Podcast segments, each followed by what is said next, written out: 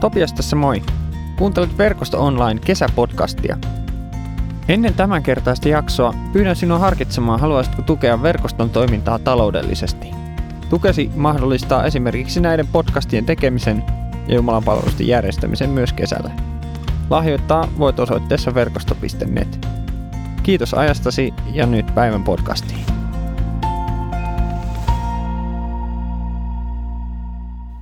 Tervetuloa Verkosto Online kesäpodcastiin tänne Munkkiniemen kirkolle. Mä oon Pitkäsen Panu ja tänään täällä kirkolla mun kanssa on Kuljun Eemil. Tervetuloa. Tervetuloa myös mun puolesta. Ja Eemil, kiitos. Kiva, kiva kun olet täällä. Sä oot helatorstaista toukokuun puolen välin kohdilta vihitty pappi. Mikä on Eemilin kesässä parasta? No siis tota, kaikki kesälajit, niin kuin jalkapallo, koripallo, ää, jäätelöpallo, jäätelöpallo ja, ja jäätelöpallo, kyllä, juuri näin. Et kaikki, kaikki tota, siis sanotaan pallo, pallolajit. Okei, okay. Mä sanoin kesälajit, että mikä, että onko se niinku, tämmöinen niinku sateinen kesä vai mikä kesä? Tämmöiset urheilulajit, mutta sitten myös jäätelö. Joo, ja jäätelö myös. No, no okei, okay. Sä sanoit, että jalka ja koripallo, niin mikä jäätelö sitten, jos niinku suosikki jäätelö? No mä oon siinä hirveän niinku yksinkertainen, mä tykkään niinku suklaasta. Suklaajäätelö? Suklaajäätelö, se on niinku, ja jos vielä on jotain suklaajäätelöä, missä on niinku niitä suklaapaloja, okay, niin ei ole sen voittanutta. Eli nyt ystävät hyvät, jos törmäät Eemiliin jossakin kesäisessä tota, Suomen suvessa niin, ja jäätelökioski on lähellä, niin sitten suklaajäätelö suklaapaloilla. Silläkö? Ehdottomasti sillä voittaa mun sydämen puolelle aika no, helposti. No niin, se, se, on, se, on, se on hyvä näin. Kyllä. Saanko mä kysyä sulta, että mikä on sun mielestä kesässä parasta? No, no niin, mä en ollut, mä, no mun, kesä, mun mielestä kesässä on parasta siis sauna ja järvi. Okei, toi on aika hyvä. Sitä ei, mulle se on, ei, se, on niinku, se on se pyhä hetki, kun pääsee jonnekin. Joo, kyllä. Joo.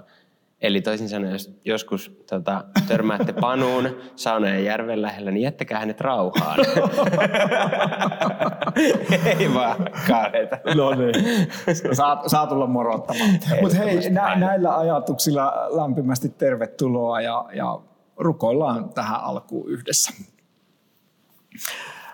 Taivaallinen Isä, rakastava Jumala, kiitos, että on niin paljon asioita, joista saadaan olla kiitollisia. Tiedät myös meidät, jotka tulemme ehkä tilanteesta, jossa ahdistus painaa mieltä. Kesänkään keskellä ei meinaa löytyä kiitoksen aiheita. Tiedät juuri sen elämäntilanteen, jossa minä olen, jokainen meistä kuulijoista on. Kiitos, että sen keskellä haluat kohdata meitä, rohkaista, lohduttaa, tulla rinnalle.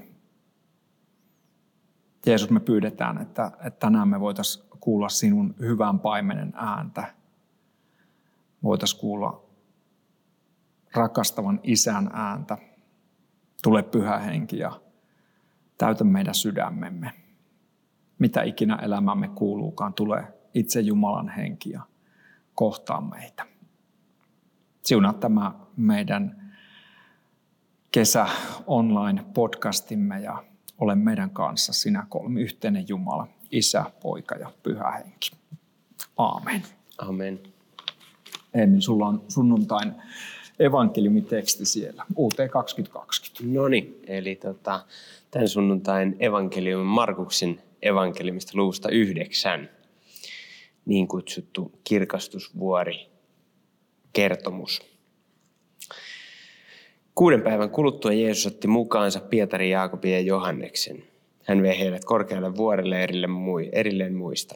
Siellä heidän nähtensä hänen ulkomuotonsa muuttui. Hänen vaatteensakin alkoivat hohtaa niin valkoisina, ettei sellaista saisi aikaan yksikään vaatteen valkaisia koko maailmassa. Sitten heille ilmestyi, ilmestyi Elia ja hänen kanssaan Mooses. Nämä keskustelivat Jeesuksen kanssa. Pietari puuttui puheeseen ja sanoi Jeesukselle, Rabbi, onpa hyvä, että mekin olemme täällä. Voisimme tehdä kolme majaa, yhden sinulle, yhden Moosekselle ja yhden Elialle. Hän ei näe tiennyt, mitä sanoa, koska heitä oli alkanut pelottaa. Silloin heidän ylleen tuli pilvi, josta, josta kuului ääni. Tämä on minun rakas poikani, kuunnelkaa häntä. Oppilaat vilkuilivat ympärilleen, mutta eivät nähneet siellä enää muita kuin Jeesuksen. Tota, ää, siinä puhutaan siis vuorelle nousemisesta. Jeesus nousee siinä kolmen lähimmän ihmisen tai opetuslapsensa kanssa vuorelle, eli Pietarin, Jaakobin ja Johanneksen kanssa. Ja, ja tota, helposti saattaisi niinku kysyä, että mikä tämän kohdan tarkoitus on, mikä tämän kohdan merkitys on niinku isossa raamatun, raamatun niinku isossa kuvassa. Ja sitten Jeesus puhuu jotain Elian ja Mooseksen kanssa, jotka on nyt jo kuollut, mutta, mutta palaa, palaa sitten sinne keskustelemaan. Ja, ja tota, ää, mä ajattelin, että tässä on siinä mielessä raamatun yksi tämmöinen ää, kiinnekohta tai jotenkin semmoinen täyttymyksen kohta. Et tässä nyt on Mooses, joka on kirjoittanut lain, ja tässä on Elia, joka on ollut profeetta. Ja sitten tässä on Jeesus, joka tuo ilosanoman köyhille. Eli tässä on laki, tässä on profeetat ja tässä on evankeliumi. Ja ne kolme asiaa kohtaa. Laki saa tota, sisältönsä ilosanomasta mm. ja profeetat saa täyttymyksen, ennustukset saa täyttymyksen Jeesuksessa. Ja se on vähän niin kuin jalkapallo. Mä mainitsin tuossa alussa, että jalkapallo on niin kuin hieno, hieno, hieno laji, ja se todella on siis kuningaslaji, ja, ja, ja tota, pahoittelut kaikille tota, kendojanareille, tota, tota, ää, eli, eli lätkän pelaajille tota, katsomassa, mutta, mutta siis se on vähän sama asia, kun lähdetään nuorten kanssa harjoittelemaan jalkapalloa. Niin on ihan turha puhua ja opettaa jalkapallon kauneudesta, estetiikasta, hienoudesta, jonkun syötön, syötön ihanuudesta, kun se napsahtaa just oikealla kierteellä sun jalkaan ja sä pääset siitä tekemään maalin alanurkkaa. On ihan turha puhua sellaisesta, jos ei tiedetä, että millä säännöillä pelataan. Mm. Jos ei tiedetä, että minkälaiset niiden sääntöjen pitää olla, ää, mitä saa tehdä, mitä ei saa tehdä, minkälaisten rajojen puitteissa toisin sanoen toimitaan. Uh, Mutta sitten kun ne säännöt on opeteltu, ymmärretään, että miten pelataan, miten, miten, miten saa mm. ottaa palloa pois, miten pallon saa koskea, niin sen jälkeen voidaan alkaa puhumaan siitä, että kuinka niin kun mahtava peli meillä on tässä kyseessä. Kuinka, niin kun, kuinka hienosti erilaisia syöttöjä voi niin kun, tota, harjoitella tai kuinka, kuinka sä voit opetella erilaisia potkutekniikoita. Eli toisin sanoen meillä on rajat. Mm. Ja meillä on sisältö. Ja samalla tavalla tässä nyt rajat ja sisältö kohtaa. Meillä on ne rajat, jotka on Mooseksen kautta tullut ihan ensiksi. Eli elämälle rajat, kymmenen käskyä. Ja sen jälkeen tulee Jeesus, joka antaa niiden rajojen sisälle sisällön. Mm. Eli en minä ole tullut niin kuin, tai, tai äh, minä olen tullut antamaan elämän, mm. yltäkylläisen elämän. Ja tässä niin kuin nämä asiat kohtaa toisensa. Mitä tämä herättää, Panu, sussa? Niin, mä, mulla tuli niin kuin sekin mieleen, että, että Jeesushan toisinaan, Jeesus täyttää lain, niin kuin Uusi testamentti sanoo, mutta sitten aika monta kertaa Jeesus sanoo, että teille on sanottu, mutta minä sanon teille. Että ikään kuin hän tuo siihen, jos nyt tätä jalkapallon vertausta käyttäisi, niin hän tuo vielä niin kuin ihan uuden tason. Menee, se peli menee uudelle levelille.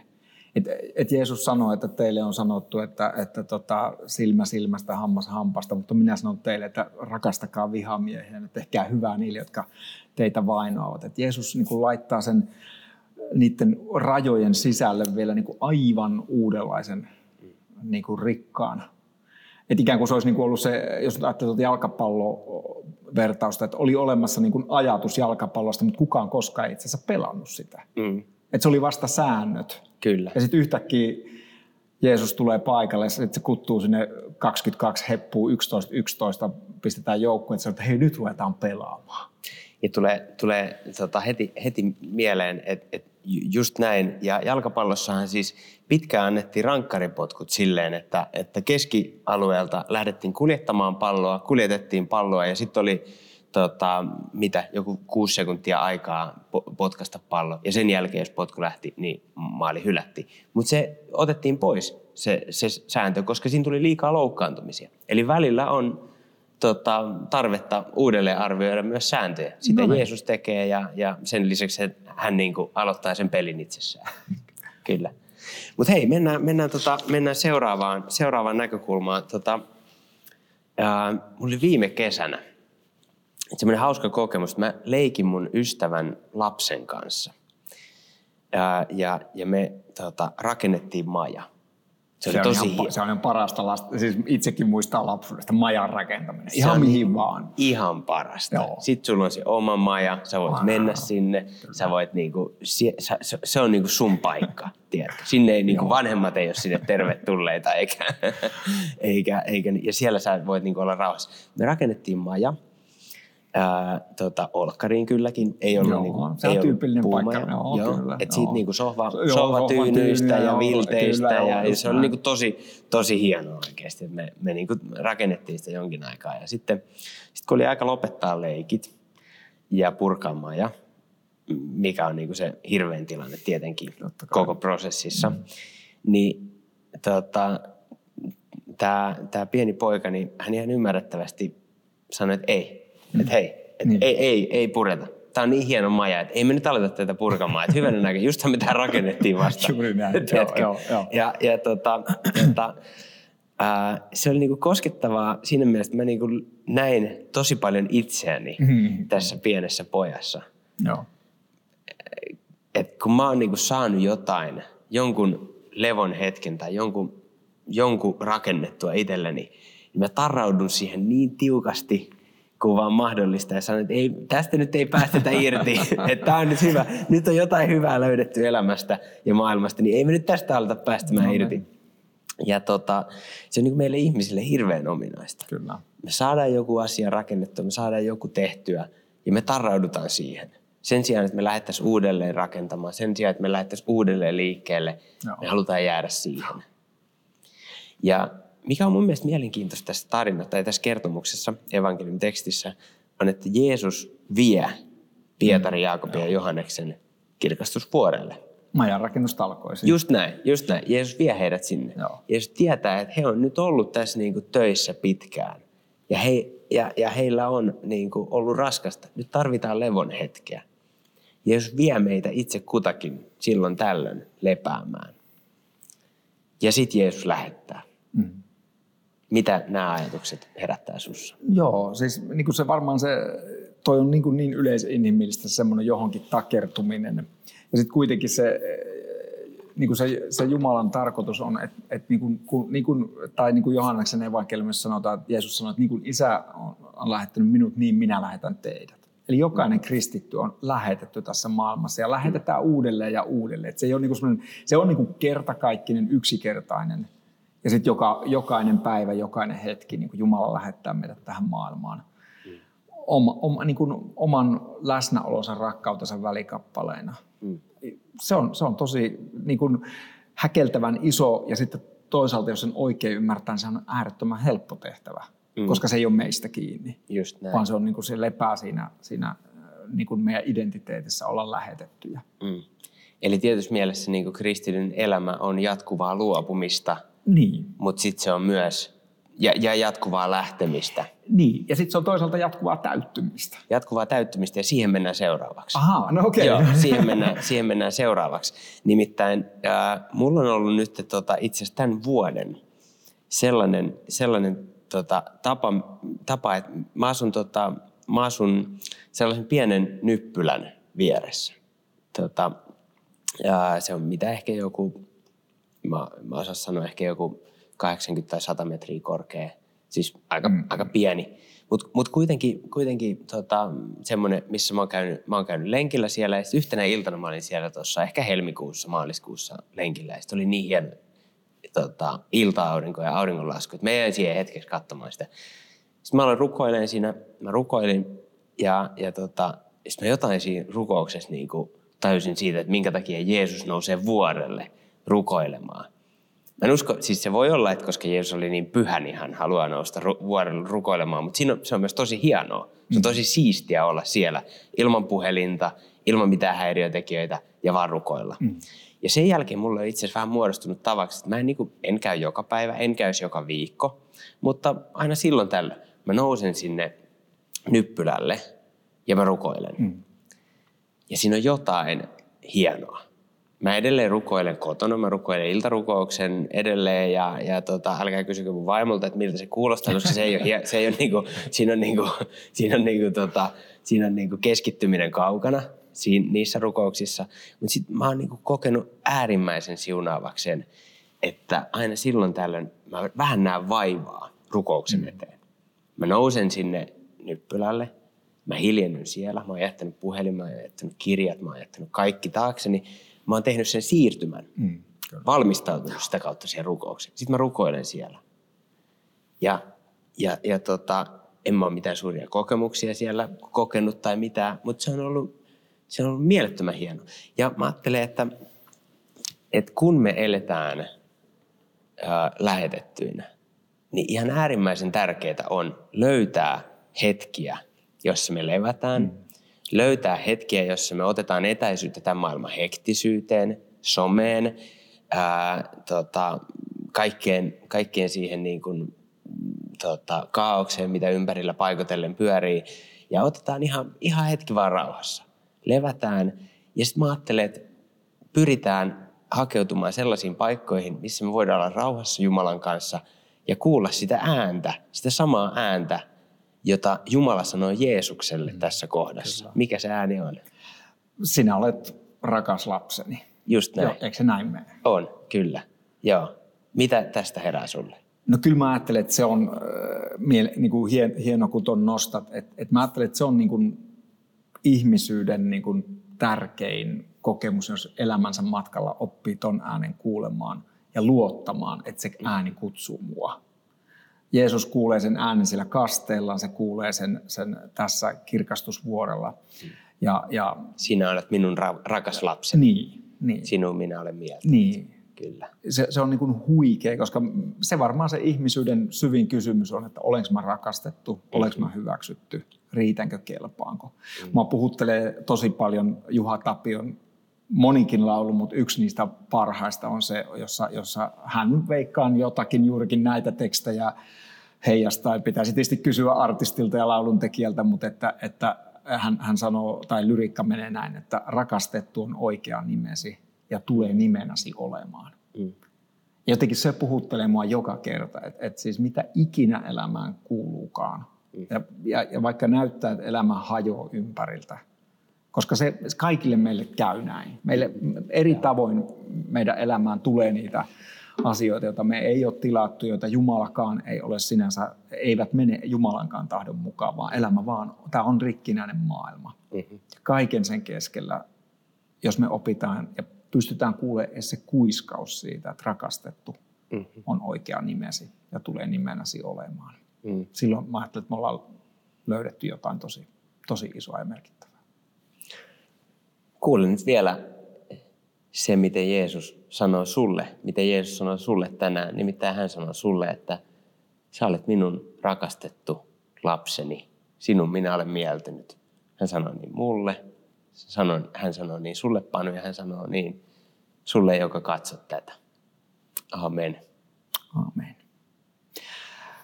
Hyvä ystävä, kiitos siitä, että kuulit meidän Kesä Online-podcastin mukana.